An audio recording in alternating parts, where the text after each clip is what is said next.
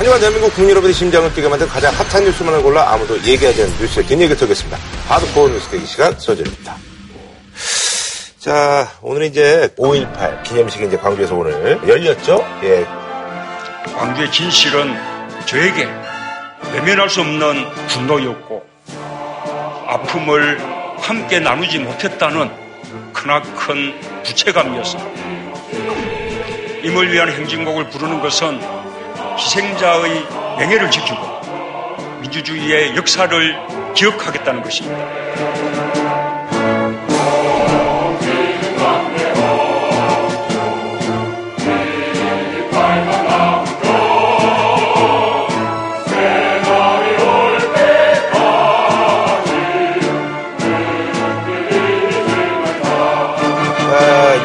우리 저 작가님께서 이제 정부에 이제 출범되고 나서 이제 작은 어떤 변화들부터 이제 나타날 것이다라고 했는데 이제 그 말씀이 이제 이런 것들인 것 같아요. 예. 아니 지난번에 우리가 이게 문제가 됐을 때 한번 짚긴 짚었습니다만 재창을 해오등을 합창을 바꿔서 이 문제를 만든 거잖아요. 네네. 논란을 안 만들 걸 논란을 만들어서 네. 자꾸 편이 갈린단 말이에요. 이런 문제는 처음부터 논란이 돼서는 안 될 문제예요. 음. 그거 좀 맡겨놓으면 되는 문제고 그러니까 5.18에서 이 노래를 사람들이 부르게 된 거는 역사적인 경로가 있었잖아요. 누가 만들어서 뭐 국민의 정부나 참여정부에서 대통령이 만들어서 불러라 한 게 아니고요. 이게 5.18 광주민주화운동이라는 이 역사 속에서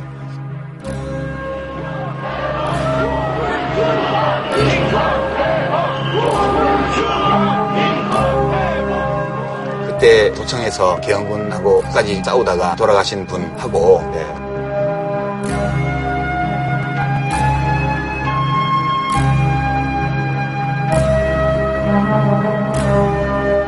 그다음 또 광주 지역에서 노동운동을 네네네. 하면서 활동하다가 돌아가신 분하고 영혼 결혼식. 네. 결혼식을 할 때 어떤 음악 하시는 분이 작곡을 하고 백교환 선생 글에서 좀 따오고 네. 이렇게 작사를 하고 이렇게 해서 사람들이 계속 불러왔던 노래를 광주민주화운동이 특별법에 의해서 국가기념일로 이날이 제정이 되고 행사가 공식 행사로 되면서 이제 행사에서 부르는 수준까지 나중에 왔단 말이에요. 네.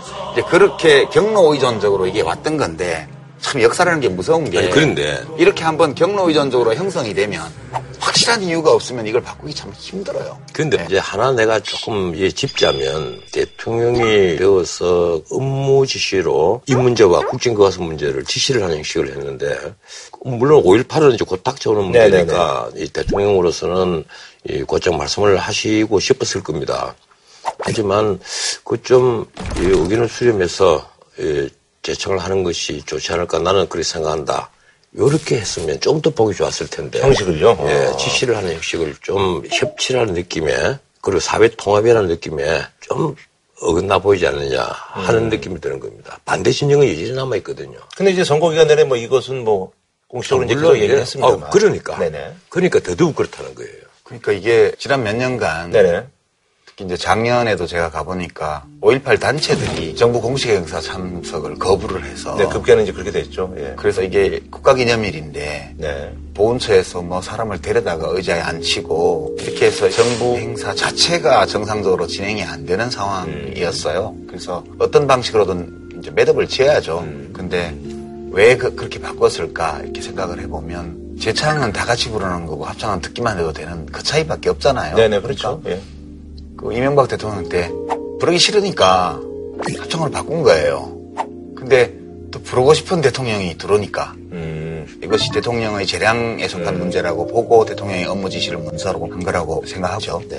아니 그리고 이제 사실은 박승춘 국가보훈처장은 이분 또 노래에 관련돼서 이분이 재창이라든지 이런 부분에서 많이 좀 반대를 하셨던 분이잖아요. 그래서 뭐 이분 사표가 수리가 됐고 환경부 총리도 이제 빨리 좀 수리가 돼가지고 이것 때문에 좀 이례적이라는 그런 얘기들이 좀 나오고 있습니다. 박승춘 그 보훈처장은 네. 뭐 어떤 경우에서도 사표를 수리할 수밖에 없었겠죠. 5.18 행사가 내일 모레인데. 그렇죠. 예, 그러니까, 예. 또 거기 가서 그렇죠. 또 이거 재창 안 된다. 뭐 합창으로 해라. 또 네. 이런 논란을 그렇죠. 벌이면 네. 뭐가 되겠어요? 당연한 수순이죠. 뭐. 네. 이제 올해도 하셨잖아요. 예. 장관에 예. 이 MB 정부부터 하던 그러니까 분이에요. 오래되셨잖아요. 예. 그리고 이 황교안 총리 같은 경우는 이 제가 그 추측기로 이 국무위원 재심권을 좀 행사를 해달라는 취지의 그 어떤 얘기에 본인이 아 그건 내가 할 수 없는 문제 아니냐 이랬던 것 같아요. 아하. 제가 지난주에 황교안 총리가 협조 안 할 리가 없다. 네네네. 그렇게 말씀을 드렸는데 바로 수리를 했어요. 취재를 좀 해보니까 되게 두 가지 이유가 있었던 것 같아요. 이렇게 황 총리 사표를 수리한 음. 네네. 황 총리가 나는 협조 못하겠다 한 것 같지는 않고요. 네. 지금 국무위원을 15명 이상으로 국무회의를 예. 구성하도록 헌법에 돼 있고요. 네. 그 다음에 에, 현원이 얼마냐에 따라서 의결 정족수가 좀 달라지는데 지금 상황 11명이 의결 정족수예요. 개최 정족수가 11명이에요. 예, 개최 정족수가. 그래서 황교안 총리가 없어도 국무회의를 하는 건 지장이 없대요. 음. 그러니까 사표를 빨리 받았고. 두 번째는 국민들이 변화를 선택을 했는데 총리가 상징적인 자리인데 음. 좀 모양새가 그런 거예요. 예, 그래서 지금 당장 오늘 나온 얘기가 이 국무위원 재청권 일부 무슨 급한 대로 유일의 총리 대행이 대리제청. 예, 재청권을 행사를 하도록 하는 네. 난 이건 헌법 위반이라고 생각을 하거든요. 이건 많은 논란을 불러일으킬 겁니다. 우리 헌법 취지는 국회에서 임명 동의를 받는 그리고 국회가 일종의 선출하는 것과 같지는 않지만 합헌적인 예, 기초를 예. 제공하는 거죠, 예, 총리에게. 최, 최소한 국회가 그 임명 동의를 한 국무총리가 재청권을 행사를 하니까 총리 대행이 할 여지가 없는 거예요. 그러니까 이 논란이 있기 때문에 이제 국무총리하고 상의해서 하라는 게 헌법 취지니까 그러면 총리 지명자하고 상의하되 음. 요식 절차로 부총리로 하여금 하게 하는 거는 음. 아주 엄밀히 해석하자면 좀 근거가 불확실한 일일 수는 있으나 헌법의 원래 취지를 좀 신속하게 실현한다는 점에서는 음. 한번 다투어 볼 만한 거 아니냐 논리적으로 이제 그렇게 의견이 좀 분분한가 봐요. 제 얘기는 이왕이면 이낙연 그 총리 지명자 있잖아요. 나 이건 과거에서 예컨대 이명박 정부가 출범할 때 박근혜 정부가 출범할 때 뭐 민주당이 그때 태클 얼마나 그런데 이런 말을 할 필요 없이 이런 것은 대승적 차원에서 빨리 우리가 도와줄 것은 도와주고 하루 빨리 이건 그 청문회 요식을 갖추고 고장 임명 동의안 처리를 해서 좀 재승권을 무슨 급한 대로 빨리 행사를 할 수 있도록 해주는 것이나 옳지 않겠느냐. 근데 물리적인 시간이 좀 그래도 필요하지 않나요? 그래도? 그래도 청문회를 하려면 후보자도 서류 제출을 하는데 시간이 걸리고 또 위원들도 검증을 하기 위해서는 또 검토 시간도 있어야 되는데 좀 너무 절속으로 뭐 속전속결로 해야죠. 지금 워낙 그 이번에는 인수위 없이 출범하는 정부인데 하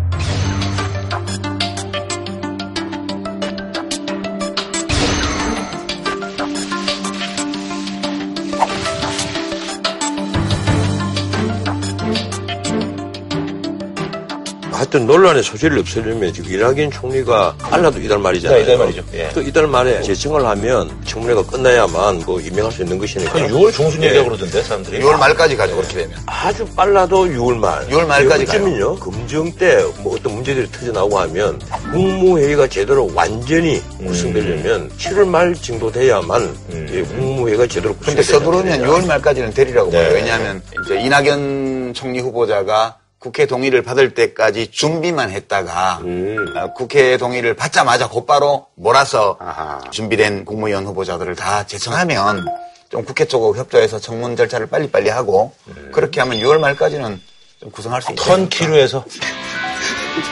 턴키로. 예. 자, 그럼 말이죠. 저희가 이제 본격적인 소식으로 들어가서요. 아, 그 지금까지 본격제가 아니었어? 기본은 이제 맛배기로 해서. 예. 맛배기로. 자, 이번에 이제 첫 번째 주제 좀 소개를 해드리겠습니다. 사실 이제 일주일밖에 안 됐는데 시간이 굉장히 좀 긴 것 같은 느낌도 들기도 하고 그러는데 비교적 빨리 좀 진행이 되고 있습니다. 그래서 많은 분들이 이제 또 기대도 하면서도 우려를 또 하고 있죠. 그래서 이번에 준비한 주제, 문재인 정부 국정 안정화 속도 내놔. 근데 요거에 앞서서 지금 뭐 뉴스가 나온 걸로는 박근혜 정부 이 청와대가 중요 현안 관련 기초 자료를 뭐 좀 남기지 않았다. 그래서 이제 뭐 지금 새로 일하려는 분들이 약간 좀 볼멘 소리를 좀 한다고 하는데 그러니까 아무것도 안 남았대요. 아무것도 안 남았고 뭐 아무 의미가 없는 그런 형식적인 난그 어떤 의도가 하나 개입했다고는 안 봐요. 지금 사실 대통령이 공백이 된 게 언제부터예요? 또한 11월 말 12월, 뭐, 예. 12월 아, 12월 달. 9일부터잖아요. 예. 12월 탄핵 예. 각일됐을 때부터인데 그때부터는 아니라고 하더라도 최소한 3월 10일 날 탄핵됐을 때부터 이관 준비를 다 해왔고 그리고 폐기할 거다 폐기를 하고 또 남은 일다 넘겨줬고 그 의도가 개입돼 있어요. 왜 그러냐 하면 정상적인 문서 이관 절차를 대통령 기록물 관리법에 따라서 하게 되면 대통령이 일반 기록물로 해서 이관할 거는 이관하고 네. 그거는 즉각 공개할 수 있는 거예요 다 이미 공개되어 있거나 그 다음에 인사나 혹은 기밀 자료나 이런 것들은 지정 기록물로 해서 국가 기록원으로 보내는 거거든요. 그리고 청와대 전자결제 시스템에서도 다 없애고 프린트했던 것도 다 없애고 파쇄하고 네. 그렇게 하고 전자결제 시스템에 남아있던 중요 의사 결정과 관련된 것들 중에 형식적인 것들이 있거든요. 되게 언제 기한이 되어서 어떤 회의를 거쳐서 언제 결정이 되었고 어느 부처에 가서 장관 고시로 나갔다 대통령령으로 됐다 이런 것들은 놔두고 가는 거예요. 원래는. 네. 왜냐하면 없앨 이유가 하나도 없는 거예요. 이미 다 공개되어 있는 거기 때문에. 네. 근데 아무것도 없다는 거예요. 다. 아니, 근데, 아니, 근데 이번에는 이 대통령이 직접 그 지정 기록물을 지정을 안 했거든요. 총리가 예, 대신했잖아요. 어, 총리가 근데 대신한 건데 총리가 대신한 건 한계가 있겠죠. 그러니까 총리가 자기가 판단 못 하겠으니까 몽땅 예, 묶어서 예, 넣어버린 거지. 몽땅 묶어가고 싹 다 보내버린 거예요. 그래서 이걸 도대체 누가 정확히 그걸 보고 문서 이름을 보고 누가 판단을 했고 어떻게 한 것인지 그게 앞으로 이제 나오겠지만 일단은 다 들어가 버렸어요. 예, 그러니까 제가 보기에는 황 총리가 판단하기 어렵잖아요. 대통령. 네, 책임질 수도 그러니까 가능한 그러니까. 모든 것을 묶어가지고 아. 이제 넣어버린 거고 그리고 그러다 보니 음, 나머지는 뭐 부처에도 자료가 있고 뭐 다 공개된 거고 이러니까 싹 포매팅 해버려. 예. 그렇게 해서 포매팅 해버린 예. 거예요. 그렇게 된 거고 그러니까 다만 일이 좀 번거롭게 된 것도 있, 는 이게 이제. 큰 문제는 아닌 게 네. 좀 번거롭긴 해도 음. 대통령이 진짜 지정 기록물로 했어야 마땅한 거를 제외하고는 관련 문서를 각 부처에서 다 찾을 수 있어요. 음. 이 부처 공무원들의 개인 컴퓨터에 있는 것들이라든가 음. 이제 문서 전자결제 시스템 안에 있는 것들 각 부처 것들이요. 이런 네. 것들은 흔적들이 다 남아 있거든요. 이게 일단 공문서는 한 만들어지지 않습니까? 네. 공문서는 딱 만들어지면 내가 가령 작성한 공문서라고 해서 이거 내가 작성한 거니까 아니 내가 수정해서 새로 만들어야지 잡아 재버리잖아요. 공용문서 손괴제가 그렇죠. 됩니다. 공무원들은 갖고 있을 아주 거예요. 지난번에 그 그러니까. 저기 조윤선 장관이 지시했는데 그렇죠. 그거 안 한 게 그런 거잖아요. 문- 그죠? 문화체육관광부 공무원들이 음. 그 하드디스크 교체하라 그러고 막 그러니까 자기들끼리 야 이거 이렇게 했다가 우리가 책임져야 되는 건데 이거 하면 안 되는데 공용문서 손괴제가 해당이 돼요. 네, 네. 결제가 나지 않았더라도 공문서로서 일단 하면 승립이 되잖아요. 승립이 되면 그걸 함부로 훼손하면 안 됩니다. 네. 그러니까 인수인계를 해줄 주체도 없잖아요 지금 대통령은 지금 감옥에 있고 그다음에 그러니까 의도적으로 수석들은 그런 건 아니다. 네. 의도적으로 그런 거죠. 뭐 이렇게 약간 좀 물 먹이려고 그런 거 이렇게 생각할 수 아니 있는 그런 건 아니다. 물 먹이려고 하는 게 아니고 자기를 보호하려고 음. 그렇게 한 거라고 봐요. 근데 사실은 이게 좀 번거로워서 그렇지. 예컨대 한일 위안부 합의가 어떤 식으로 전개된 거냐. 이거를 대통령 비서실에 문서는 한 개도 없어요. 지금 아무것도 없어요. 그렇지만 외교부하고 국정원하고 예, 통일부하고 이런 데 물어보면 대북 관계, 한일 관계 이런 게 다 나와요. 거기서. 그러니까 네네. 좀 문재인 대통령 비서실의 분들이 인수인계를 청와대 전임자한테 받는 게 아니고 결국은 부처 보고를 받아야 되는 게 궁금한 게 있으면 네네네. 그때 문서 가지고 와봐라. 그건 이제 인수위가 다 하는 일인데 인수위 없으니까 예, 바로 우리는 해야 그걸 이제 못했거든요. 예. 그런데 대통령 통치권이 부재하더라도 황권한 대응을 중심으로 국가는 일단 돌아가고 있었잖아요. 그러면 이 수석들 곧장 사표로 떠날 것이 아니라 최소한 한 이 잠정적으로 며칠 동안이라도 요건 요건 요렇게 진행이 됐고 요까지 하고 저는 갑니다. 이래서 인수가 매끄러워야만 국가의 계속성이 예, 유지가 될 텐데 가령 민정수석실 예, 조국 교수가 들어갔지만은 과거에 민정수석실에서 해온 일들 서류들 하나도 안 남아 있으니까 좀 깝깝할 거예요. 지금 인사자료 말씀하셨잖아요. 노무현 정부 때 중앙인사위원회라는 게 있었어요. 정부 기관으로. 예. 그 중앙인사위원회에서 관계와 재계와 뭐 언론계와 또는 민간 시민사회에 혹시라도 정부에 기용해서 쓸 가능성이 있는 사람들의 인사 파일이 있었거든요. 아, 지금 정부에도 있지 않습니까? 가끔 가다가 보면 1년에 한 서른 번씩 날라와요. 데이터베이스에 내게 여러 가지 뭐 구멍이 많이 나 있으니까 유시민 판서 같은 분은 아주 유명하니까 뭐 이빨이 하나도 안 빠져 있겠지만 내 같은 사람은 이빨이 많이 빠져 있는 모양이에요. 그 이걸 좀 보충하고 수정해달라. 그래서 계속 날라오더라고요. 저는 뭐 한 번도 그걸 못 받아봤고요. 9년 동안. 근데 내가 한 번도 안 해줬어요. 그러니까 저 같은 사람은 아예 쓸 그렇겠죠. 가능성이 0.0000001%도 없기 때문에 아예 없다고 봐야죠. 이런. 분처럼 네. 좀 넣자고 해도 협조를 안 해주는 분도 있었겠지만. 아예 무슨 나를 뽑기 위해서 그 했겠어요. 이 구색 맞추기죠. 근데 문제는 참여정부가 끝나고 나서 중앙인사위원회가 가지고 있었던 인재 데이터베이스를 그대로 인수인계를 해줬습니다, 그때는. 근데 이명박 대통령이 중앙인사위원회를 폐지했거든요. 폐지하면서 그 데이터베이스를 다 파쇄해서 없애버렸대요. 제가 지금 궁금한 거는 지금 인사혁신처가 거기서 가지고 있는 데이터베이스를 제대로 인계받았을까? 그 다음에 참여정부 시절에 국가인재 데이터베이스를 누가 혹시 안 가져 있었을까? 공무원들 중에 그런 거 가지고 있는 사람들도 있거든요. 아니 대한민국에서 인증구하는 게 쓸만한 사람이 빤합니다. 캠프에 오는 사람 중에 언론인 500명, 법조인 500명, 그리고 교수가 2,000명이에요. 근데 뭐그 인재를 못 구해서 그렇게 근데 한다고 그래요. 기본적인 검증 사항들이 좀 있어요 거기에. 그래서 시간에 쫓기는 이런 시국에서는 그런 거 있으면 좋을 텐데 그런 아쉬움이 좀 아쉬움을 많이 예. 사실은 이제 그 우병우와 관련된 국정농단 우리 이제 세월호 사건 재수사 요거에 대해서 이제 지시를 했잖아요.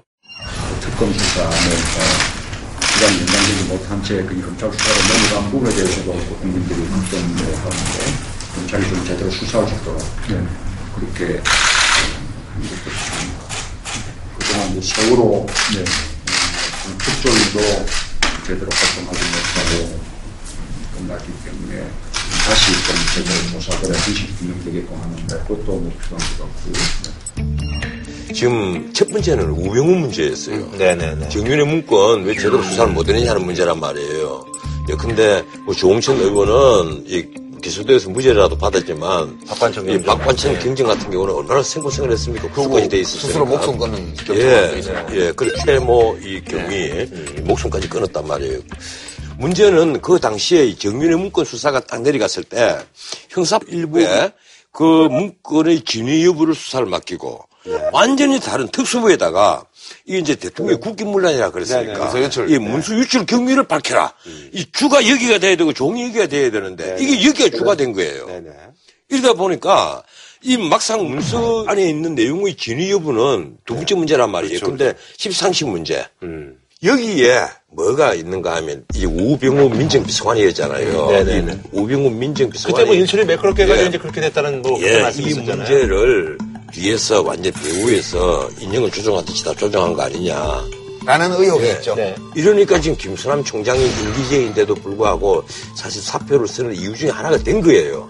그걸 수리한- 수리한 이유가 예. 그때 만약에 이분이 특수본 특수부 형사부면 형사부 맡겨서 그때 중앙지검장이었으니까요. 예, 제대로 하- 수사를 하도록 했으면 모르겠는데 이게 묘하게 일을 그렇게 만들었단 말이에요. 그 조국 수석은 아, 대통령 물론적인 입장에서 막 이 부분은 좀 그 미진하지 않느냐 좀 더 확인해 봐야 되지 않겠냐 이 얘기를 한 것이지 직접 검찰을 수사 지휘한 것이 가이드라인으로 아니다. 얘기한 건이 아니다. 얘기를 하지만은 아, 청와대에서 대통령이 저렇게까지 말을 할 정도면 이미 검찰 지휘부에는 가이드라인을 준 것이다. 또 그리고 세월호 이 조사의 문제 이건 또 앞으로 어떤 형식이 될지 모르겠습니다. 이게 만약 입법을 통할 것 같으면 국회에서 야당의 반대에 부딪힐 것이고 입법 안 통해요. 예, 입법이 아니고 청와대에서 얘기한 대로 다른 위원회 형식으로 할 것 같으면 또 다른 문제겠지만 그러니까 지금 예. 우리가 이 건에서 보는 거는 대통령이 재량권으로 뭘 할 수 있고 뭘 못하느냐를 지금 알아가는 중이에요. 그러니까 지금 아직 청와대도 구성이 덜 됐고 네.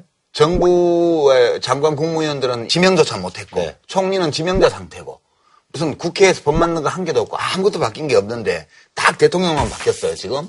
근데 대통령의 재량에 속하는 것이 뭐 있는지를 우리가 날마다 지금 보고 있는 건데 저는 이 두 문제를 보면 그런 거예요.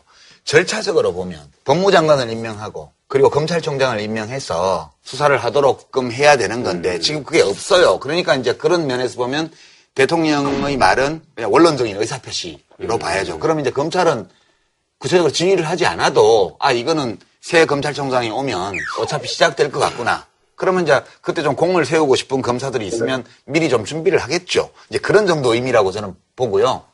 두 번째로 세월호 조사위원회는 국회에서 만든 특위 있잖아요. 네. 조사 특위.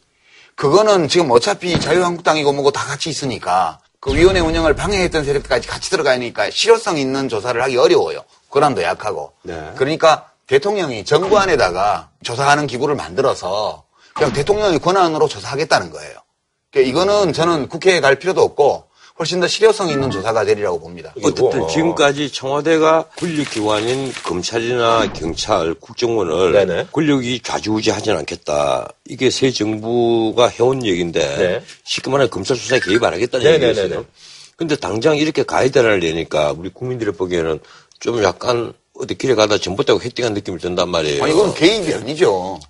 혹시 불이가 아니, 글쎄, 있다면 그게- 시정해라라고 얘기한 게 대통령이지. 그거 안 하면 뭐하러 대통령이에요? 그게 이제 원론적인 얘기 아니냐 이러지만 그 얘기를 검찰이 그렇게 그 원론적인 얘기를 받아들이지 않는다는 거예요. 특히 이번에 검찰은 참 여러 가지로 할 말이 있을 거예요. 대통령을 수사를 하고 대통령을 구속을 시켰습니다. 그런 검찰인데 우리가 무슨 이렇게 욕을 들어야 되느냐. 이것이 지금 검찰 수뇌부에 좀 서서한 마음일 텐데. 우리 예. 국민들이 보기에는 지금 검찰 지도부는 솔직히 말해서 우병우 사상으로 보이잖아요. 그렇죠. 이번에 뭐 예. 법무부 검찰국 간부들하고 이 이영렬 중앙지검장이죠. 거기하고 술자리 하면서 뭐 서로 경력금 주고받고 이런 것들이 언론의 취재를 통해서 그런 사실들이 막 노출이 되잖아요, 지금.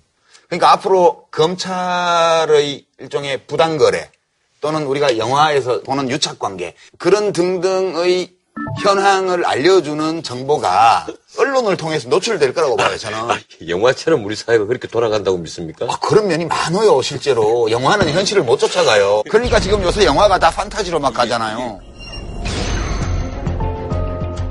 문재인 대통령이 법무부와 대검찰청에 이른바 돈봉투 만찬 사건에 대해 감찰을 하라고 지시했습니다. 엄정히 조사하여 공직 기강을 세우고 청탁금지법 등 법률 위반이 있었는지 여부도 확인해야 합니다. 이 때문에 공직 기강 잡기 차원을 넘어 검찰 개혁을 위한 신호탄이란 해석도 나옵니다.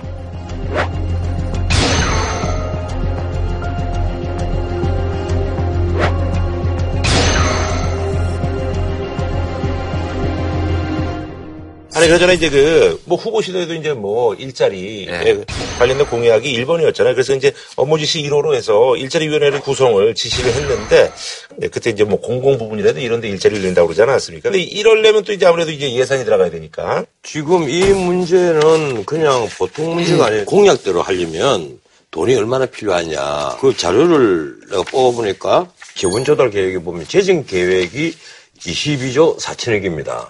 재정 지출 절감을 18조 4천억을 하겠다는 거예요, 연간. 그리고 기금 여유 재원 활용 3조. 반발이 많이 나오고 있습니다. 기금은 기금이고 연기금 손대면 안 된다 이 얘기고.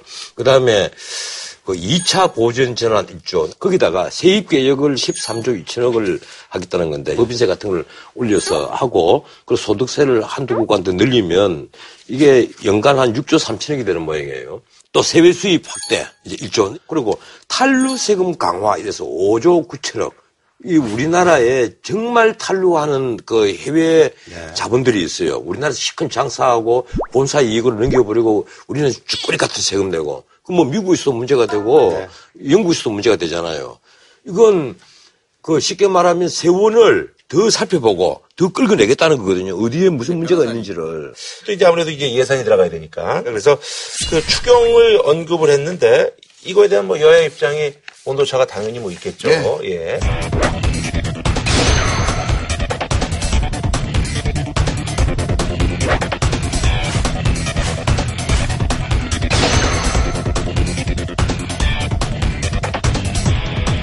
추경 예산안 문제가 왜 나왔냐 하면 3월에 탄핵이 인용이 되어서 네. 조기 대선을 치르고 지금 5월 10일 날 취임을 했어요. 그럼 연말까지 7개월이에요. 그러면 이제 제가 한 모든 공약은 내년도 예산안부터 반영할 수 있기 때문에 금년은 하던 대로 하겠습니다. 이렇게 할 수는 없잖아요. 공약 중에서 곧바로 정책 수단을 투입해야 되는 문제들이 있죠. 일자리 창출 이런 것부터 시작해가지고. 뭐 국민들이 뭐 어쨌든 그런 거 보고 또 이제 네, 그러니까 급하니까 있으니까. 올해는 추경 편성을 10조 원 정도 해서 우선 급한 대로 하고 음. 이 10조 원의 재원은 따로 뭐 세제를 바꾸거나 이런 거 하지 않고 아. 정부에서 금년도 세수 추계를 좀 과소하게 과소 추계를 해서 계획했던 것보다 지금 1, 4분기까지 이렇게 흐름을 볼 때 세금이 좀 더 거치고 있으니까 연말까지 세계 잉여금이라는 형태로 일단 그냥 급한 대로 하겠다는 내용의 추경 예산 제안이에요, 지금. 그러니까 이, 이거는 갑자기 대통령이 된 새로운 대통령으로서는 연말까지 손가락 빨고 있을 수가 없으니까 뭔가를 해야 되는 거예요. 그래서 나온. 거고요. 재반 공약을 이행하는 데 들어가는 연차별 계획과 그에 따르는 세수 확충 계획 이런 것들은 이제 또 내놔야 돼요, 대통령이. 음. 원래 작년 12월 말 기준으로 우리 네. 국가 부채, 부채가 한 한 8조 이래 됩니다. 근데 올 연말에 683조 정도로 지금 추계를 하고 있어요. 네. 그러면 우리가 1년에 한 45조에서 한 50조 정도의 국가 부채가 더 늘 것이다. 국채가 네. 늘어나는 것이거든요. 그러니까 세계인여금 나오면 예? 빚 갚아야지. 예. 왜 그걸 예, 추경했으냐 그런데 그런 얘기 지금 아니에요. 이제 세- 사실 늘어가는 빚을 줄이고 해야 되잖아요. 나는 사실 문재인 정부가 이 점은 확실히 좀 했으면 좋겠어요. 현재 내가 이 정부를 인수를 했을 때 우리 국가 부채는 얼마 있고 공기업 부채는 얼마 있는데 그리고 연금 부채는 얼마로 계산이 되고 있다. 근데 앞으로 내가 마칠 때 이걸 어느 정도로 조정을 하겠다. 이게 사실 국가의 계속성을 위해서 굉장히 중요한 거예요. 우리가 지금 이 국가 정부를 대수롭지 않게 생각하는데 다음 세대 지금 20대 30대 뭐 어떻게 보면 40, 40대까지 이 사람들이 감당해야 될 빚이란 말이에요. 아니 그러니까 저 그거 다 동의하고요. 예. 기본적으로 공감하고 하는데 소잡는 문제는 계획을 세우고 우리가 시간이 좀 필요하고요. 일단 손님이 왔으니까 닭은 잡아야 될거 예, 아니에요. 예, 일단 이제 이 시- 그 10조 원은 예. 좀 하- 무슨 급한 대로 써서 정책을 펴는데 좀 세야 되겠다. 뭐 그거 나 반대는 하지 않습니다. 조목 좀 따져야 되겠죠. 그렇죠. 근데 아직은 이제 이 추경 예산 10조 원 규모가 확정된 것도 아니고 네, 네. 그 세부 내역, 사업 내용 이런 게 나온 게 아니니까 일단 전초전 하는 거예요, 지금. 정부에서는 연말까지 그냥 손가락 빨고 있을 수 없으니 뭐라도 사업을 하려면 추경이 필요합니다. 이렇게 얘기한 거고. 야, 너네 뭐 할 건지 한번 갖고 와봐. 뭐, 아, 예. 뭐 그 내용도 얘기 안 하고 돈부터 달라 그러냐? 아니, 아니 근데. 제일 웃기는 게 기재부의 태도예요. 기재부는 소위 이제 다 전문가 그룹이잖아요. 그 이전에도 이 국가가 좀 재정 확대를 해야 되지 않겠느냐 이 얘기가 여기저기서 나왔을 때 아주 긍일하게 반대했거든요. 무슨 필요 없다. 우리 지금 하다 큰일 난다. 위험하다. 이 얘기를 계속 줄기차게 해오다가 새 정부 딱 들어오고 나서 추경 10조 얘기 나오고 뭐 재정으로 뭐 좀 해야 되지 않겠냐 이러니까 아, 예, 그랬죠. 예, 한번 그, 그렇게 한번 해보겠습니다. 좀 열심히 좀 그렇게 해야지 그럼 대통령이 하라는데 안 하고 어떻게 해요? 이 관료가 됐으면 에, 아무리 정권이 바뀌더라도 뭐 그렇지 아, 할 말을 해야지. 근데 변호사님이 그 연기금 여유자금 문제는 막 원론적으로 반대하신다 이렇게 말씀을 하셨는데 예. 제가 반대하시는 취지는 이해를 해요. 예. 국민연금 기금이 이제 국민 돈이고 미래를 위해 쓸 건데 지금 재정이 빡빡하다고 해서 그 돈을 갖다가 막 하면 그 돈 닦았으면 곤란하죠. 곤란하잖아요. 근데 연기금을 어떻게 끌어다 쓰느냐에 따라서 다를 수도 있다고 봐야죠. 아이디어 하나 낼게요. 이거 어떤지 한번 들어보세요. 그러나 내 아이들은 늘 이상하더라고. 아니, 아니, 이상하다니까요. 로또 하자는 동, 이 법의 정면으로 위배되는 이상한 소리 아니. 로또 됐잖아요 민간에서 이번에. 그 전부 다, 다 법률 위반이에요. 왜 법률 위반이에요? 문제가 없다고 다 선관위에 서 났는데. 목표 관리법에 다 변호사님. 나와 있는데.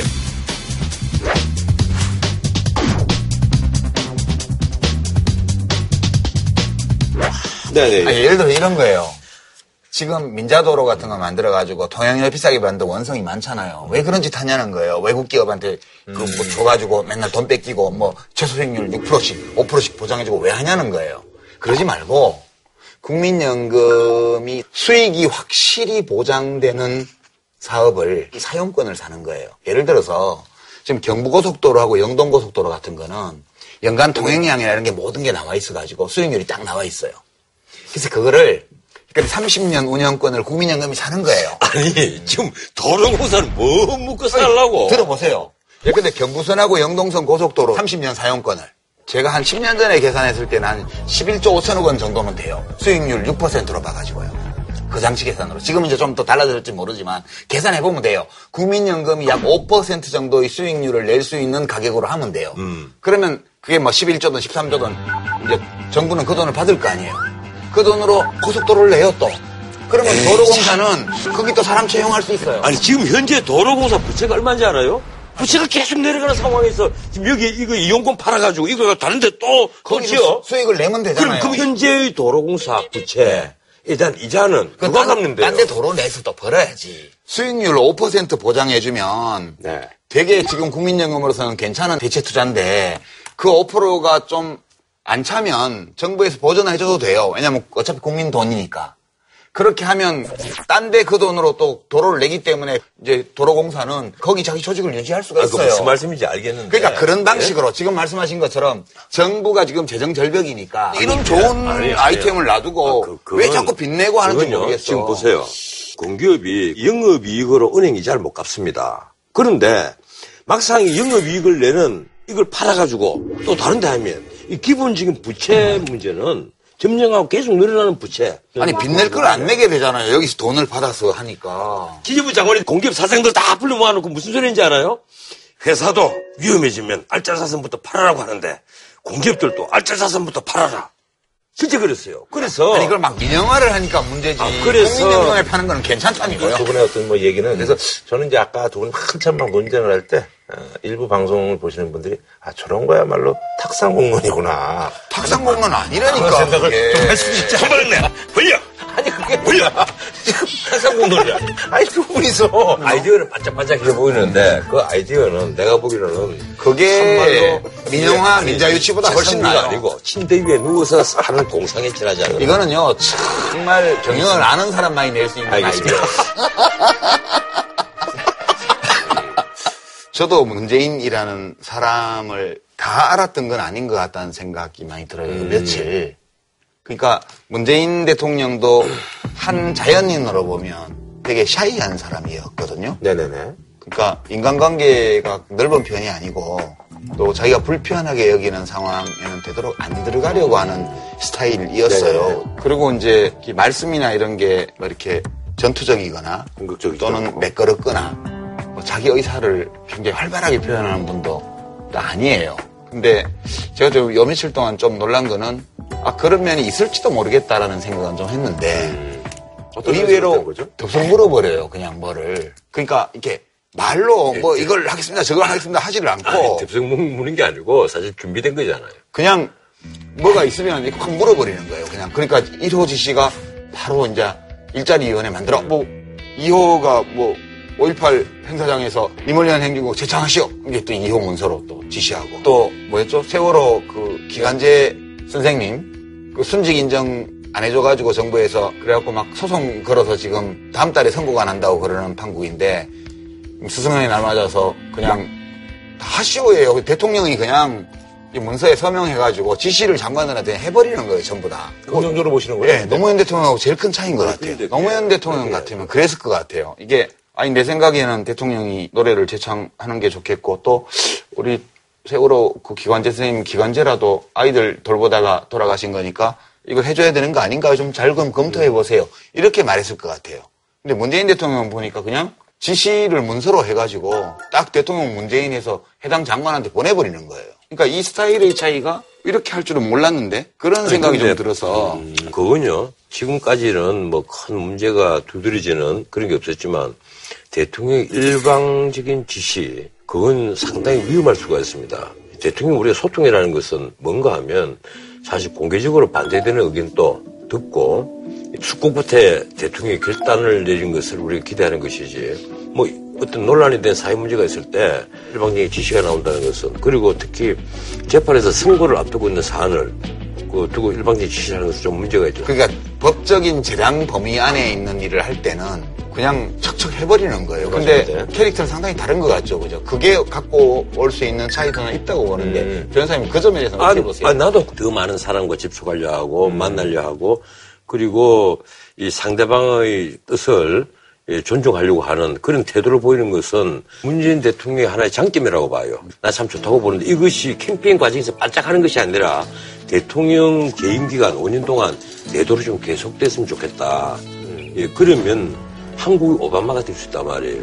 아니 그냥 나는 문재인이면 되지 왜 예. 한국이 오바마가 돼야 돼요? 뭐 한국의 오바마, 오바마가 인기가 50% 이상으로 퇴임을 했으니까. 나름 그래도 또 그것 때문에, 거니까, 예. 오바마처럼 대중의 지지를 받고 물러나는 최초의 대통령이 되었으면 좋겠다. 예. 어쨌든 뭐, 예, 요거는 저희가 한번 좀 지켜보는 걸로 하고요. 어, 청와대 이제 그 직제 개편을 해서 이번에 이제 그 가장 이제 눈에 띄는 게 이제 정책실. 이게 이제 예전에 이제 없어졌잖아요. 박근혜 정부 때 없어졌다가 이번에 이제 다시 부활을 했는데. 지금 경호실을 빼고 비서실장, 정책실장, 안보실장 이렇게 네. 삼 3실장으로 가서 장관급이에요. 그죠? 네. 근데 이제 이 국가안보실에 차장을 둘 둬요. 하나는 안보고 하나는 외교. 그래서 1차장, 2차장 네네. 이렇게 둬서 대통령이 이 외교와 국방, 안보에 대한 전략적 결정들을 현명하게 할 수 있도록 계속 보좌하는 일이고요. 그 다음에 비서실장 밑에는 다섯 수석들이 있고요. 정책실장 밑에는 우선 보좌관 둘을 만들어요. 그 다음에 수석 세 사람과 국가균형 발전 담당하는 비서관. 이렇게 이제 청와대를 세 덩어리로 나눈 거예요. 이게 무슨 의미냐 하면 우선 박근혜 정부 때보다는 비서실장 업무 영역을 확 줄였어요. 네, 그러네요, 보니까. 예. 예. 수석들이 다 비서실장 밑에 있는 게 아니고 네네네. 지기 때문에. 정책실장을 엄청 강화했어요. 지난 정부보다. 그래서 여기서 특히 경제, 사회정책, 그다음에 일자리 창출. 이 세 가지 업무를 정책실장이 맡아서 아, 정책실은. 강화된 게 아니라 정책조정 수석이었다가 실장으로 올린 거잖아요. 일단 외관적으로는 청와대 조직은 확대가 됐어요. 음. 삼실이 사실이 됐단 말이에요. 경호실까지 포함하면 삼실인데 근데 경호실은 이제 곧 내려갈 거니까. 아니 경호실을 또 그대로 두는 뭐 경호실은 이제 일단 청와대에 네. 지금 있고 광화문으로 못 나가고 있기 때문에 있는데요. 아니 광화문에 나가는 문제는 난 확정됐다고 보지 않고 그건 저는 확정됐다고 봅니다. 예, 나는 그 앞으로 많은 논란을 빚을 수밖에 없다고 생각을 합니다. 네. 지금 경호실 빼면 이제 이 실이삼실이 된 거예요. 근데 인원은 같아요. 예, 그럼 인원은 같지만은 그리고 수석이 팔수석이 되고 이 보좌관이 생긴 거예요. 예. 네네. 당장 우리 언론이 뭐라고 표현하는가 하면 대통령이 참모와 가까이 있게 됐다. 그 참모를 대통령이 비서로 보는 거예요. 대통령이 비서들은 비서지 참모가 아니에요. 참모는 장관들이란 말이에요. 아, 대통령이 비서가 참모인 나라가 어디 그 있어요? 참고 맞습니다. 장관들은 군대로 치면 사단장이에요. 야전에 나가 있어요.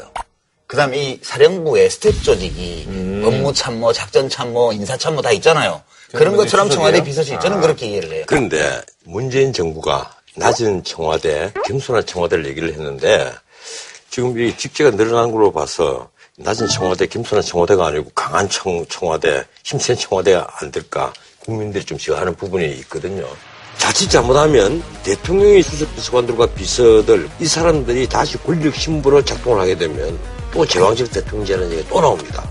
그래서 내가 이 청와대 비서관들이 권력의 신부로 행동하면 되지 않는다는 뜻에서 네네네. 그러니까 그건 우리가, 기본적인 예, 그래서 거죠. 참모가 돼서 안 된다고 얘기를 그건 합니다. 기본적인 거고 저는 정책실장을 부활시킨 거는 잘 됐다고 봐요. 왜냐하면 대통령 사업을 하려면 한 개 부처에 관련된 게 별로 없어요. 대부분 여러 개의 부처가 예. 협력해야만 이루어질 수 있는 일이 대부분이기 때문에 정책실을 둬야만 여러 부처를 포괄하는 대통령의 사업을 해나갈 수가 있으니까 저도 정책실을 만들었을 때는 내가 아, 문재인 정부가 뭔가 좀 제대로 판단을 했구나.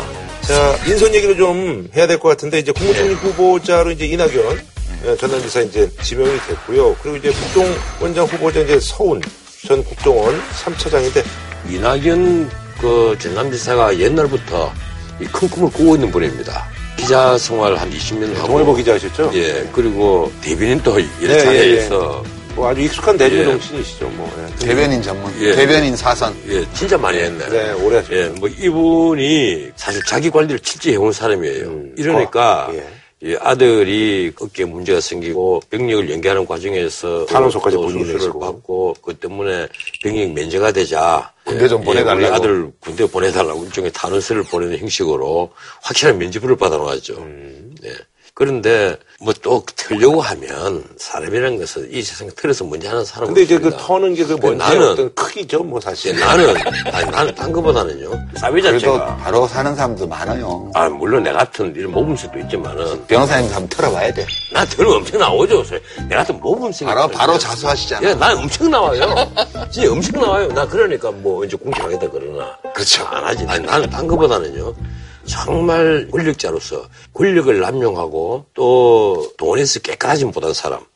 이런 사람이 아니라면 나머지 문제보다는 이 이념 정책 검증하는데 좀 더 치중했으면 싶어요. 예, 근데 이낙연 총리 같으면 이제는 대통령의 철학과 이낙연의 철학이 맞는 것인지 그리고 국무위원 제청할 때 어떤 잣도를 제청을 할 것인지 그리고 당신이 안보에 대해서는 혹은 경제에 대해서는 어느 정도의 생각을 갖고 있는 것인지 이런 걸 검증을 해야 된다고 는 생각을 해요. 누구 어디 아들이 어떻게 군대 안 가느냐 뭐 이런 문제를 꼬집꼬집 팔고 그거 갖고 TV가 중계되는데 종일토록 그 얘기만 하고 있으면 아니 그 얘기만. 그 얘기만 하면 곤란하지만 또 그런 게 나오면 얘기를 해야죠. 그러니까 이제 그런 것도 해야 되는데 저는 이제 좀 다른 측면에서 보고 싶은데요.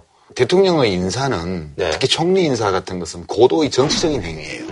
아, 그래서 이제 호남 쪽으로 이제 아예 예, 호남 거잖아요. 전남지사를 기용한 데는 두 가지 정도의 정치적인 이유가 있다고 봐요. 우선 첫 번째는 호남연고, 네. 그것도 전라남도예요. 여기가 국민의당이 제일 센 지역이거든요. 국민의당의 협조를 받아야만 과반수라도 되기 때문에 그러다 보면 호남 연구가 중요해지는 거예요. 이것도 불합리한 일이긴 한데 우리 현실이에요. 두 번째는 이분이 굉장히 원만한 성품을 가진 분이세요. 그러니까 이거는 야당에 대해서 뾰족하고 까칠하면 좀 곤란하다는 거예요, 우리처럼. 우리 같은 사람들은 안 돼요. 이런 말씀 아니, 나 드렸는데 별로 안 해. 예전에 이제 뭐 이해찬 총리 같은 그런 분들 그, 그런 스타일은 거죠. 안 돼요. 그러니까 비교적 원만하고 야당 의원들한테 가서 잘 숙일 수 있고 그리고 공감을 좀 끌어내는 그런 능력이 있는 사람. 막 통합정부까지는 못 가겠지만 어차피 그건 안 돼요. 그래도 정부를 운영하는 분위기라도 그런 분위기로 가려면 그런 스타일의 총리가 필요했던 거예요. 이제 이 두 가지 때문에 이분을 선택했다고 보고요. 대체로 효과가 있는 걸로 그렇게 나온다. 다만 이 앞으로 남아 있는 청와대 인사나 또는 장관 인사를 할 때 지금 언론 보도를 보면요. 뭐 친문 친노는 다 배제되고 무슨 박원순 뭐 변양균 뭐 누구 이래가지고 뭐 각종 인연이라는 걸 뒤져가지고 그거를 하고 있잖아요. 박원순계 절반, 변양균계 절반, 갑자기 변양균계 그러니까 절반. 깜짝 놀랐어요. 그게 이제 저는 이 언론의 고정관념이라고 보는데요. 과거에 이 사람이 누구하고 가깝게 지냈고 누구를 통해서 무슨 보직을 받았고 이거 상관없이 옛날에 누구하고 지냈냐를 보고 그 사람을 딱지 붙여서 이런 사람 저런 사람 분석하지 말고 실제 그 사람이 어떤 사람인가를 분석해서 이 시민들에게 정보 제공을 좀 해주는 게 좋지 않을까 싶어요. 한 예를 들면요. 네. 김수현 교수를 네네. 사회정책 수석으로 했는데 지금 서울시정연구원인가 거기 있다고 왔다고 해서 박원순 쪽 이렇게 분류를 하잖아요. 근데 김수현 교수는 노무현 대통령 때 청와대 비서관을 했고요. 환경부 차관을 했어요. 그때. 네네. 그리고 이제 정권이 바뀌고 나니까 이제 다시 학계로 돌아갔는데 박원순 시장이 보니까 어, 저 사람 유능하고 정책도 밟고 도시 재생 이런 쪽에 전문성이 있으니까 자기가 데려다가 쓴 거예요. 자, 서울시는 큰 데라서 자리가 많으니까. 임종석 비서실장도 예, 공천 못 했잖아요. 받아서 있다가 또 이제 국회의원 총선 출마했는데 또 떨어지고 막 그랬는데 근데 보니까 괜찮은 것 같으니까 또 부시장으로 데려다 썼단 말이에요. 그러면 서울시는 자리가 많기 때문에 민주당 계열에 능력이 있다고 인정을 받는데 백수가 된 사람들을 데려다 쓸 수 있는 거예요. 그거를 박은선 사람, 누구 사람 이렇게 한다는 것 자체가 저는 좀 웃긴다. 아, 이제 사실 이제 뭐 대선은 끝났습니다만 어쨌든 다른 당들은 이제부터 또 시작이지 않습니까? 더불어민주당도 시끄러워요. 예, 뭐 거기는 그래도 그나마 좀 덜 저기 한데 아무래도 이제 자유한국당 같은 경우는 이제 당공 경쟁이 있고요. 그리고 이제 국민의당하고 이제 바른정당은 뭐 연대 얘기가 지금 뭐 나오고 있는데 통합 얘기도 나오고. 예, 통합 얘기도 나오고 있고요. 그래서 주승용 그리고 이제 뭐 주호영. 주호영 예, 한 집안입니다.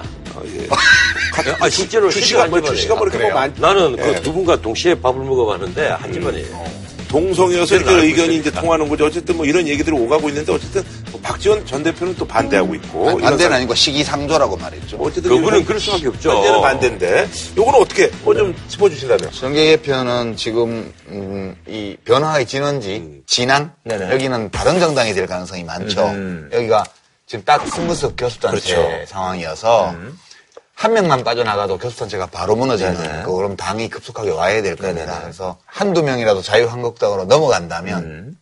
그러면 사실상 당이 사라질 가능성이 많지 않냐. 근데 그게 못 넘어가요. 왜못 넘어가면 당장 김무성계는 다 가고 김무성 선대 위원장은 지금 딱 남아있잖아요. 남아있죠. 본인이 지금 떠나면 무너지니까 못 가는 거예요. 못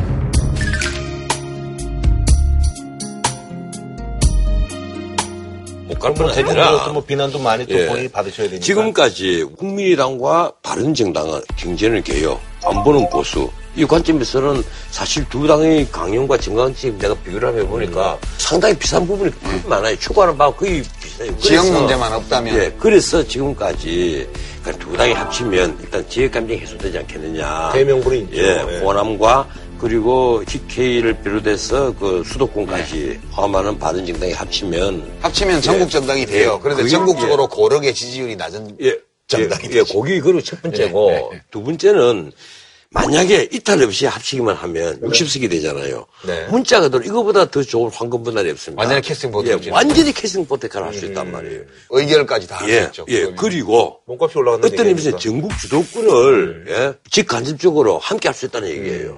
그러니까 단기적으로는 변호사님 말씀대로 이 두 당이 합치면 이런 좋은 조건들이 있는데 합쳐질 가능성이 높다는 얘기인가요? 합치면 180석이 돼야 지금 현행 국회법에 따라서 그쵸. 예. 논의 종료를 하고 예. 표결을 할 수 있잖아요. 선진화법을 넘어설 수 그러면 지금 예. 더불어민주당하고 합치면 그냥 180이 바로 넘어가니까. 딱, 딱 180이에요. 아니, 저 정의당까지 하면 정의당은 혼자 합쳐도 180석이 안 되는데 그렇죠. 이쪽은 혼자만 손을 잡아도 180석이 되니까 완벽하게 캐스 보팅 권한을 획득을 하는 거예요. 단기적으로는 위력적일 거예요, 이게. 위력적인데 문제는 내년 지방선거예요. 이 두 당이 합쳐가지고 캐스팅 보트를 한다고 할 때 지지율이 확 올라서 삼각구도로 재편이 돼서 지방선거를 치를 수 있는 정도의 전망이 보이면 그렇게 할 것 같은데. 지방선거에서 오히려 역효과가 날 수 있다. 예, 그럴 수 있어요. 양쪽 다 역효과가 날 수가 있어서 그게 무서워서 노선상으로는 많이 비슷한데 손을 못 잡는 거예요. 그것도 있고 또 하나 문제 이게 있어요. 국민의당은 바른정당 합친다 이러면 떨어져 나갈 사람이 40석 중에 비례대표를 빼고 최소한 10석 가까이 된다. 아, 그럼 이제 쪽으로 가는. 거예요? 예, 그렇죠. 그걸 기회로 삼아서 명분으로 삼아서 확 가는 예. 그리고 빠지고 싶었는데. 예, 예, 예, 바로 그거란 말이에요. 다른 정당에서는 20석 중에 적어도 한 10석 정도 된다. 아, 그럼 저 자유한국당 쪽으로 예. 간다는 얘기죠? 그러면 결국 합쳐봤자 또 40석짜리 통합정당이 생기는 거예요. 그러니까 양쪽에서 반이 떨어져 나가서 이게 참 묘한 거셈 뺄셈인데 그죠? 그래서 캐스팅 보트 역할을 하기는 하겠지만 발행권이 60석처럼 그렇게 세질 수는 없다는 거예요. 그래서 그렇게 되기가 되게 어려워요. 아, 그래서 요건 좀 시간이 예. 좀 걸리면 좀.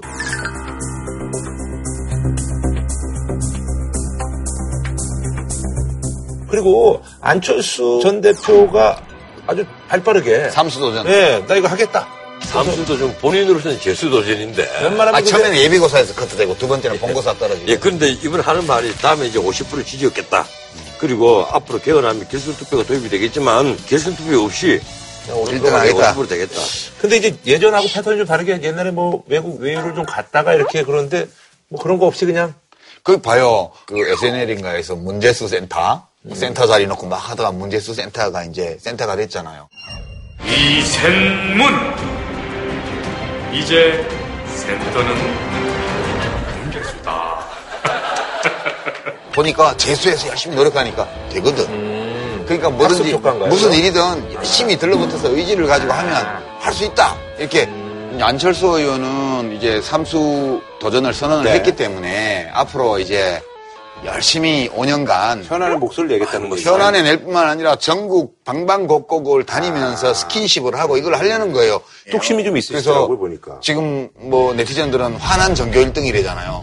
내가 전교 1등인데 지금 어떻게 시험 한 번 잘못 봐가지고 지금 이렇게 된 거잖아요. 그러면 다음 시험 때까지 열심히 하면 또 1등 할 수 있다고 믿고 계속 갈 거라고 봐요, 저는. 이제 백수를 해도 이제 먹고 살 돈이 있으니까. 그렇지. 예, 그게 이제 가능한 건데 조직도 운영하고. 이런 분은 아무 직업이 없고 경제 활동 안 해도 백수라고 하는 게 아니에요. 그런가요? 그럼요. 수천억 자산가인데. 그런데 네. 대통령 출마 행위를 좀 마지막 정치 행위로 생각하는 사람이 늘어나야 돼요. 왜 이럽니까 전부 다? 그 모범을 보이기 위해서 다음번에 한번 출마하셔서 떨어지면 바로 정기 은퇴하시죠. 그럼요, 당연하죠. 아, 그건 당연한 거예요. 대통령에 최종적으로 출마를 해서 유세를 하고 다녔지 않아요. 그리고 국민이 일단 심판을 받았어요. 그러면 정계에서 은퇴를 하는 게 사실은 순리입니다, 그게. 근데 한- 한 번밖에 안 떨어져서 그래요. 제가 두 번 떨어져 보니까 그만해야 되겠다는 생각이 들더라고요. 한 번은 미련이 많이 남아.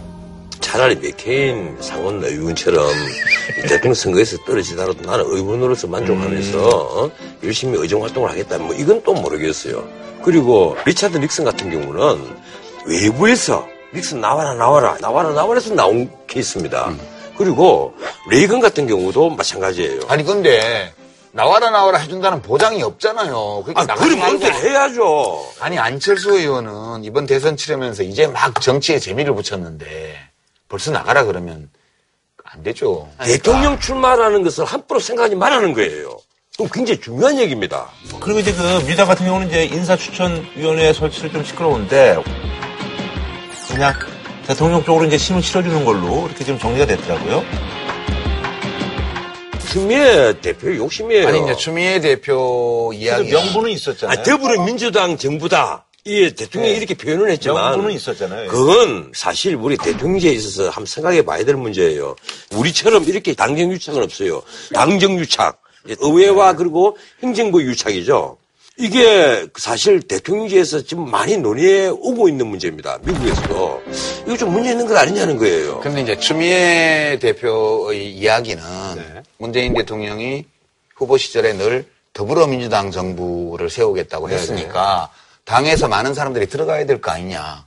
그리고 뭐 통합정부 뭐 연정 말은 많았지만 대체로 지금 상황을 보면 다른 정당 소속 인사들을 입각시키는 건 물 건너갔어요. 이미 99.9% 제가 볼 때는. 네. 그러면 추미애 대표 입장에서는 대통령 만나서 당에 지금 어느 의원, 어느 의원, 어느 의원이 어디 어디 적합하니까 가능하면 입각을 한번 검토해 주세요. 이렇게 얘기할 수 있죠.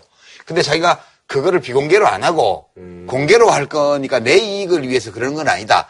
그거는 일리가 있다고 봐요, 저는. 뭐 일리는 그 말은. 있지만은. 음, 일리가 있는 말인데. 아니, 제가 지금 들고 싶은 얘기는요.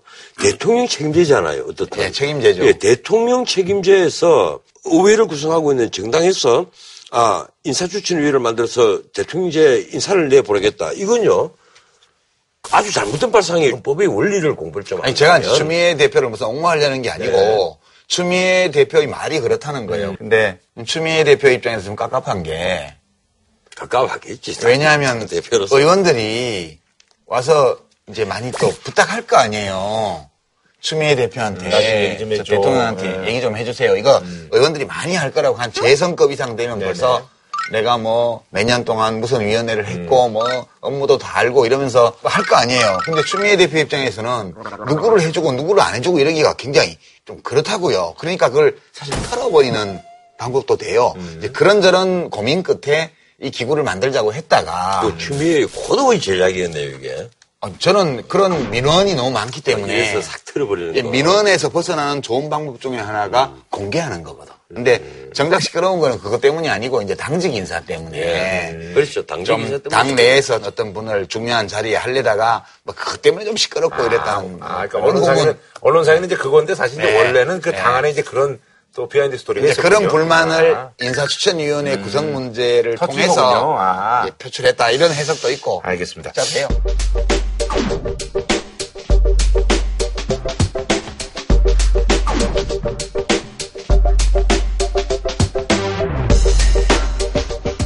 자, 그럼 이제 그 자유한국당이 이제 제일 관심이 가잖아요. 그래서 이제 당권. 그래서 이제 뭐 얘기가 나오는 게 이제 정우택 원내대표하고 이제 홍준표 전 후보인데 사실은 그 친박의 롤백 먼저 지금 치고 난 사람 홍문정 전 사무총장이에요. 물론 이제 다른 친박도 지금 생각들은 하고 있겠죠. 이거저거 재고 있겠죠. 그리고 이 정우택 아, 의원은 홍문종 의원이 나온다고요? 예. 당 대표의 예, 친박 예. 대표로 예 그리고 예 물론 이번 선거를 통해서 예, 이제 어느 정도 응집력을 예, 가셨으니까. 예, 다른 아. 친박도 좀 재고 있단 말이에요. 그 내가 막 뭐 친박 단일 후보가 나오겠죠. 예, 그리고 정우택 원내대표는 내가 그동안에 당을 원내대표로서 통솔 해 보려 하니까 별로 이제 힘이 없고, 아, 내가 당대표를 해야 되겠다. 당을 정상화시켜서. 근데 저번에 친박이 지원이 예. 없으면 힘들잖아요. 예, 그렇더라도 이제 본인은 내가 범친박으로 나갈 테니까 아, 이런. 생각을 하고 있고. 그다음 나경원 의원, 예. 나경원 의원은 그래도 이 새누리당에서 친박을 제외하고 지난번에 탄핵을 찬성한 사람들 중에서 대중적 지도가 제일 높고. 그건 내가 어, 그 신망을 비교적 갖고 있다고 생각한다.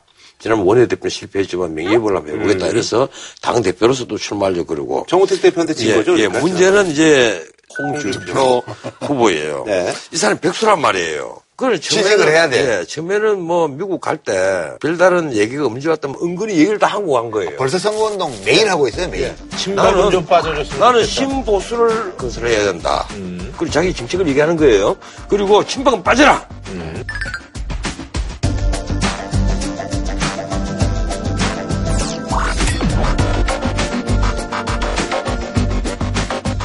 홍준표 후보와 친박의 갈등 이게 이제 본격적으로 표출이 된단 말이에요. 내용이 시작되는 거예요. 7월 초 정도로 지금 전당대회를 전당대회? 어. 예정을 하고 있는데 늦어도 아마 7월 중순은 되겠죠. 여기는 계속 좀 시끄럽겠네요. 예, 그래서 생각보다는 이 자유한국당이 굉장히 삐걱거릴 가능- 그. 홍준표 좀 바닥을 좀 다져놔야 되겠죠, 뭐. 홍준표 씨는 지금 미국 가면서도 미국에서도 계속 선거 운동 하고 있어요. 어떤 방식으로 하고 있냐 하면 문재인 정부하고 각을 세우는 방식으로요. 그러니까 지금 취직을 인수위도 없이 하고 나서 곧바로 훈훈한 뉴스들을 많이 생산하고 있잖아요. 잘할 거라는 이제 국민들의 비율도 굉장히 높은 걸로 여론조사에 나오는데 그러니까 그것 때문에 자유한국당에서 좌파 이러면서 지금도 그냥 말로 하는 대포를 막 엄청 쏘고 있어요 지금. 현직 의원이 하기에는 좀 부담스러운 부분이 있잖아요. 예. 그러니까 세게 하는 거예요 지금 이걸로 자기가 선거운동을 하는 거라. 대통령 후보였을 뿐만 아니라 앞으로도 아, 문재인 정부와. 각을 세우고 강한 야당을 건설할 수 있는 보수의 보스 음. 이거를 확인시켜주고 있는 거예요 계속 그런데 네. 이 홍준표 후보가 큰 착각을 하는 게 있어요.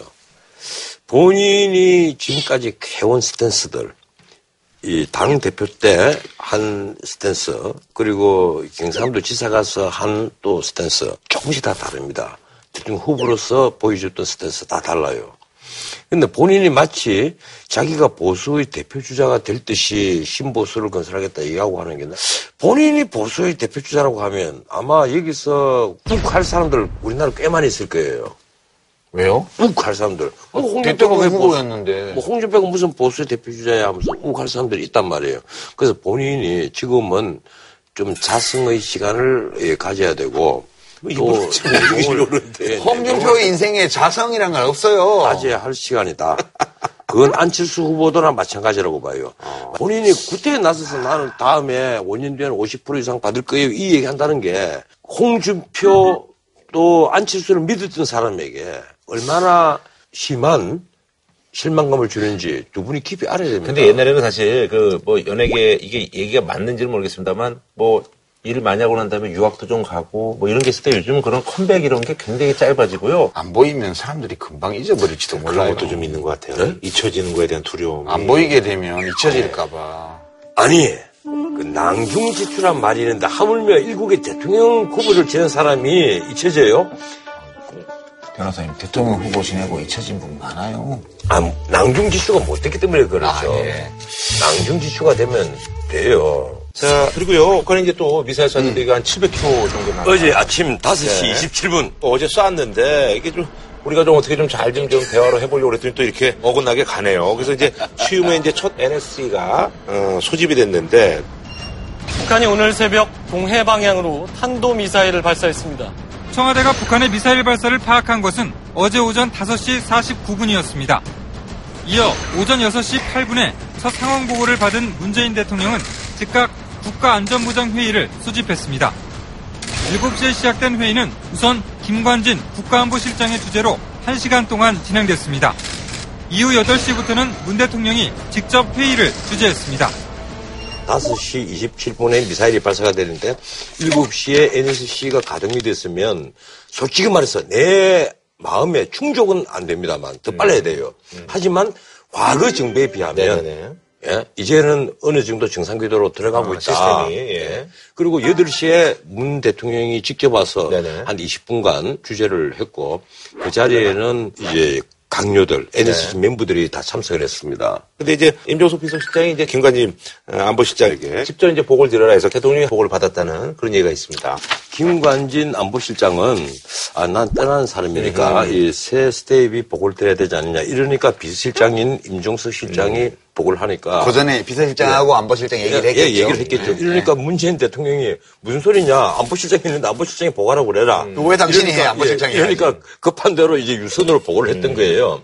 어떻든 그 문 대통령이 캠페인 과정에서 본인이 안보 대통령이라 그랬잖아요. 네. 그리고 우리 국가를 위험에 빠뜨리지 않겠다. 오히려 보수 정권이 국가를 위험에 빠뜨리지 않았느냐. 이렇게 공격을 했었단 말이에요.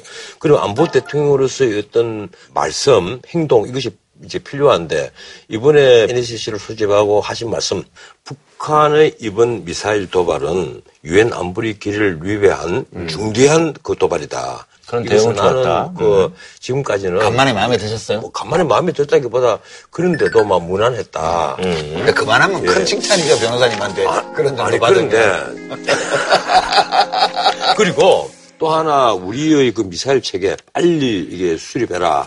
그 말씀은 진짜 마음에 들더라. 어쨌든 뭐 이 시점에서 이제 뭐 자신들의 어떤 몸값을 올려는 그런 뭐 전략인 거죠, 그러니까. 정확히 보면요, 이 판을 깨지 않는 정도의 도발을 하는 거예요. 판을 깨버리면 그렇죠. 이 큰일 나니까. 그러니까 my way를 가는 거예요 네네. 북한이 음. 저 타임즈인가요 아시아판에 문재인 대통령 얼굴을 표지에 내면서 제목을 협상가라고 네. 붙였잖아요 네. 그래서 또 외신 보도도 다 북과 대화하려고 한다 이렇게 나왔고 북에서도 또 모를 리도 없죠 네네. 그렇지만 그 사람들이 뭐 그런다고 해가지고 네, 순순히 뭐 들어주지 아이고. 형님 뭐 네. 이제 바로 대화합시다 이럴 사람들이 아니거든 네, 그러니까 네. 이제 우리 계속 이걸 키워나가고 있어요라고 이제 좀 보여준 거죠 네. 네. 그 정도. 네, 근데 예. 이번에 문재인 대통령이 NSC 과정을 다 공개하지 않습니까? 아침에 어, 대응 과정에 대해서도 어, 국민들이 알 권리라 어, 생각하고 어, 간략하게 상황 설명을 드리는 게 저희들이 해야 될 의무라 생각해서 설명을 좀 드리는 것입니다. 임종석 실장을 통해서 언제 어떻게 진행이 되고 언제 어떻게 하고 했다 하는 것은 뭐 앞으로 계속 이러지는 못할 거예요. 이런 건 있어요. 우리 국민들을 안심시키는 부분도 있지만 우리가 한반도 문제를 주도한다 하는 그런 것을 외부에 보여준 예, 그것은 난 분명히 있다고 봐요. 일본은 오히려 사실 우리보다 약간 빠르게 이 국가안보 회의가 열렸습니다. 그리고 일본 측 일본에서 분석을 먼저 네네. 나왔습니다. 우리는 한미 공동으로 분석을 하기 때문에 아직 안 나왔는데 일본 측이 먼저 분석을 하기로 이 고도가 2,000km까지 올라갔고 음. 각도를 직, 거의 직각으로 쏘아 올리는데 요렇게 예, 예, 예. 예. 그리고 이 비행 거리가 800km라고 일본에서는 분석을 했습니다. 음. 그러면 한 5,000km 넘어서까지 가는 ICBM급이다. 이렇게 일본에서는 분석을 했는데 미국에서 즉각 아니다. 이건 아직까지 ICBM이 아니다. 이렇게 곧장 얘기가 나왔습니다. 중거리 탄도 미사일. 예. 일본은 약간 좀 크게 이렇게 보는 예, 듯한 그런. 아베는 웰컴이지 그게. 아베 정권은 지금 뭐 스캔들 뭐 이런 것 때문에 약간 흔들렸는데 북한에서 이렇게 하나씩 빵빵 터뜨려주면 좋지. 네. 그리고 또 한미일 그 안보 공지에 있어서 일본의 발언권이 세지거든요. 네. 또 우리가 피해자야 이러면서. 예, 일본이 발언권이 세지고 일본이 전쟁할 수 있는 나라로 만들겠다는 것이 아베의 그 신조인데 거기에 대해서 명분을 계속 축적하는 거니까 얼마나 도움이 되겠어요. 그러니까 북한 입장에서는 트럼프 대통령이 뭐 대화하는 거 자기 반대하지는 않는데 남북 간에 대화하는 네. 거 그러나 일정한 조건이 충족돼야 충족됐을 음. 때 이제 해야 된다 이게 지금 미국 행정부의 기본 입장으로 나온 네네. 거예요. 특정한 조건이라는 게 뭘 말하는 거냐라고 이제 보통 추측하기는 폐기까지는 안 가더라도 비핵화? 최소한 동결까지라도 선제적으로 먼저 북한이 의사표시를 하고 네네. 우리 그럴 의사가 있으니 대화합시다. 이 정도 돼야 되지 않겠냐라고 이제 트럼프는 얘기를. 한 것 같고요. 우리 입장은 약간 좀 그럼 부딪힐 수 있는 이게 내가 참 오늘 이왕 말 나온 김에 한 가지 명백하게 합시다. 내가 저 도란뿌 도란뿌 이란다 이래서 이 일부 네티즌들이 나한테 왜 도란뿌라고 하느냐 이러는데 착한 일 하고 좋은 일 할 때는 트럼프입니다. 아. 예, 마음에 안 들 때는 도란뿌. 마음에 안 들면 그 도란뿌죠. 그러니까 뭐 10억 달러 내놔라 이런 갈등 예, 아니고. 그건 도란뿌예요. 예, 그렇게 도란뿌는 기분 도란뿌고 듯이. 그 일본 말이 아니고 우리 보고 한미 FTA 재입상회를 하자고 하면 그 자기 이름값도 못하는 사람이고 그건 도란뿌입니다. 네. 근데 한 가지만 더 말씀드리고 싶은데 제가 이런 얘기하면 어떤 분들은 저 인간은 다른 거 얘기할 때는 멀쩡해 보이는데 북한 얘기만 나오면 이상해 이렇게 그 얘기하는 분들도 이상하지. 내가 보기엔 너무 이상해. 네, 우리가 상대하기가 힘든 거친 상대잖아요. 그렇죠. 예. 대화하기가 우리의 문명 기준으로는 도저히 납득이 안 되는 그런 일을 하는 정권이에요. 그래도 우리가 힘으로 저거를 압살할 게 아니라면 진지하게 물어는 봐야 돼요. 야, 너 진짜 원하는 게 뭐야? 이렇게 뭐, 물어는 봐야 좀 돼요. 몰라서 묻는 거예요. 아니 그래도 혹시 또 태도 변화가 있을지도 모르니까 한번 대화를 해봐야죠. 그러니까 저는 전제를 두고 대화를 한다는 거는 그건 아니라고 보고요. 뭐 이제 최고위급에서 대화를 하고 이런 거는 그런 조건이 충족이 돼야 돼요. 트럼프 대통령 말대로. 그러나 그런 조건이 충족된 상황에서 대화를 할 수 있을지 여부를 알아보기 위한 접근. 이건 필요한 시기라고. 예, 지금 문재인 대통령은 또 이 NSC를 주재하면서 네. 강력 경고를 했습니다. 네네네. 그러면서도 대화는 이 하겠다. 대화를 촉구를 했어요. 그래서 이른바 이제 달빛 정책 기조를 버리지 않겠다 이건데 내가 늘 그 우려하는 것이 바로 그겁니다. 북한을 대화를 하고 선의로 대하고 그리고 많은 도움을 주고 하면 북한의 개방으로 나올 것이다. 이렇게 믿고 있단 말이에요. 그것이 이제 햇빛 정책의 본 바탕이에요. 그게 나쁜 게 아니에요. 그 네. 말씀이 옳을 수가 있어요. 그런데 우리가 북한 김정은에게 왜 그것이 통하지 않는다고 생각하는가 하면 북한은 단순한 일인 독재 체제가 아닙니다. 과거의 차우셰스쿠 같은 그것을 혹시 능가하는 거의 사교 집단이란 말이에요. 그래서 개방으로 나가면 자기의 무덤을 자기 스스로 판다는 걸 알아요. 북한 그 지휘부가 안단 말이에요. 이러니까 개방으로 쉽게 나올 수가 없는 집단이에요. 그래도 변호사님 예성현의 말씀에 예. 두드려라. 그러면 열릴 것이다. 그런 훌륭한 예, 말씀도. 있잖아요. 어제는 이제 뭐 문재인 대통령 어쨌든 대화는 어쨌든 열어두겠다. 예, 저는 남북 간에도 비밀 접촉 좀 시작했으면 좋겠어요. 네. 아니 그럼 여기서 이 얘기를 이어서요. 어, 이런 좀 중요한 역할을 맡아주신 여러모로 어, 마음이 놓입니다.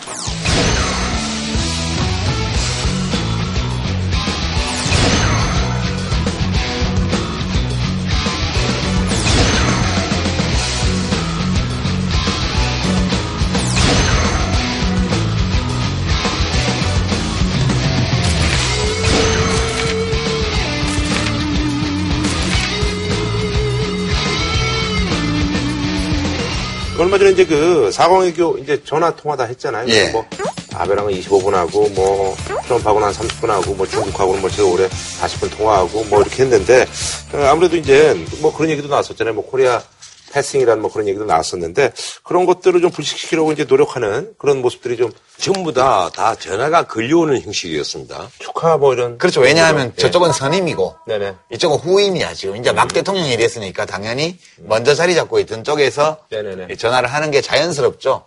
축하 전화 음. 겸해서 그래서 이제 의전은 그렇게 네네. 조율이 됐던 것 같고요. 음, 물론 이제 사진의 밑에 비서들이 참 교섭을 예, 했죠. 예, 미국은 오늘 녹화는 오늘 정상회담 준비할 수 네네네. 있는 보좌관 두 명이 네, 왔잖아요. 김은지 들어왔었죠. 예.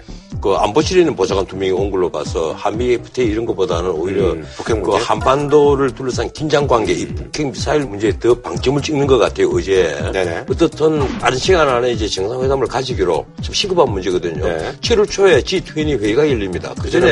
한미 정상에 만나서 현안을 의논을 해야죠. 그래 코리아 피싱 말이 안 나오는 거예요.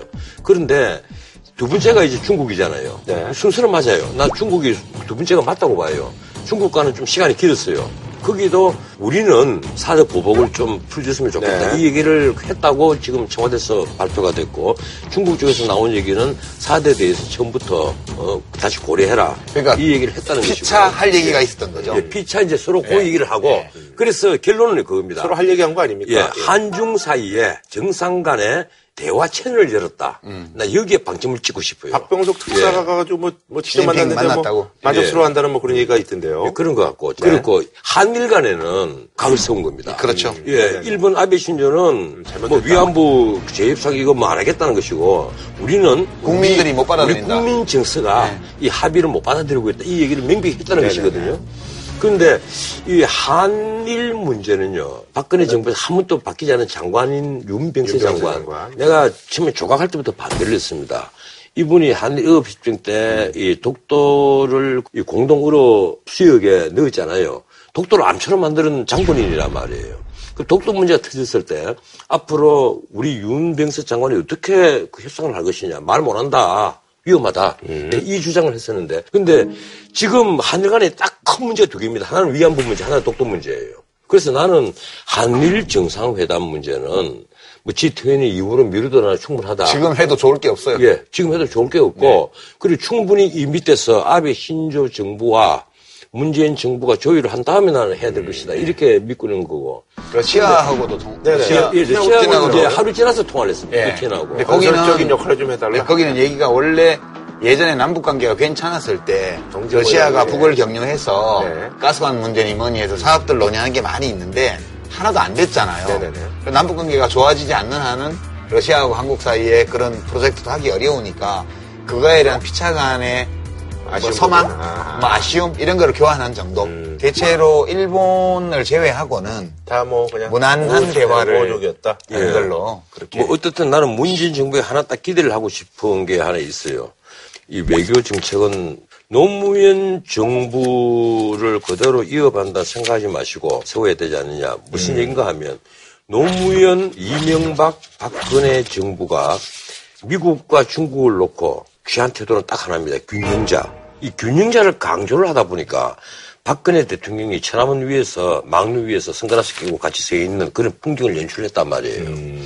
그러니까 시진핑 입에서 그땐 도란뿌입니다. 도란뿌 만나서 한 얘기가 한국은 역사적으로 중국의 속국이었다 이런 말이나 나오는 거예요. 근데 너무 뭐 과대한 해석이시라고 보고요. 아니죠? 근데 이제 참여정부를 이어받는다는 표현 뭐 상당 부분 저는 사실이라고 보고요. 그건 그럴 수밖에 없어요. 세력 교체인데 네네네. 저쪽이 잡고 있던 걸 이쪽에서 교체했고 10년 후에 저쪽이 또 교체했고 또 9년 반 후에 이쪽이 또 교체한 거니까 진보 정권의 큰 틀에서 네, 당연히 세력 뭐, 교체고 네. 그 세력이 과거에 서로 권력을 계속 주고받았던 관계이기 때문에 일정 수준 과거 정부를 승계하는 거는 저는 자연스럽고 불가피하다고 봐요. 알겠습니다. 뭐 이쯤에서 그럼 뭐한 줄로 평으로 마무리 짓는 걸로 하죠. 문재인 대통령께서 그 빈손으로 취임했다가 빈손으로 떠나는 정부 되겠다 그랬잖아요. 구름에 달가듯이 가는 대통령 기대합니다. 네네. 임기 빨리 끝나라고요? 아니 그게 아니고 정말 자연스럽게. 네네. 부드럽게 아. 부드럽게 네, 저는 좀 전투적인 한 줄. 내가 원래 시인이잖아요. 네. 문재인 대통령과 문재인 정부는 더 낮게, 그러나 더 단호하고 더 절실하게 그렇게 국정을 아하, 진행해주기 내가 조금 보완해야 되겠네. 줄 읽는 말마다 타는 정형놀, 구름에 달가듯이 가는 대통령. 알겠습니다. 저희는 또 이제 다음 주에 또 여러 가지 또 짚을 문제가 많을 것 같으니까 다음 주에 찾아뵙도록 하겠습니다. 예, 고맙습니다. 한우 특등심 한 가지만 싸게 파는 명인 등심. 치킨의 별이 다섯 개, 티바 두 마리 치킨. 진한 국물, 설렁탕, 도가니탕 전문점 푸주옥. 치킨과 버거를 한 번에 ICG 치킨 햄버거. 독일 120년 전통 건강식품 도펠헤르츠. 공무원 강의는 에듀피디. 팔딱팔딱 8호 초밥 전문점 오아스시에서 백화점 상품권을 드립니다. JTBC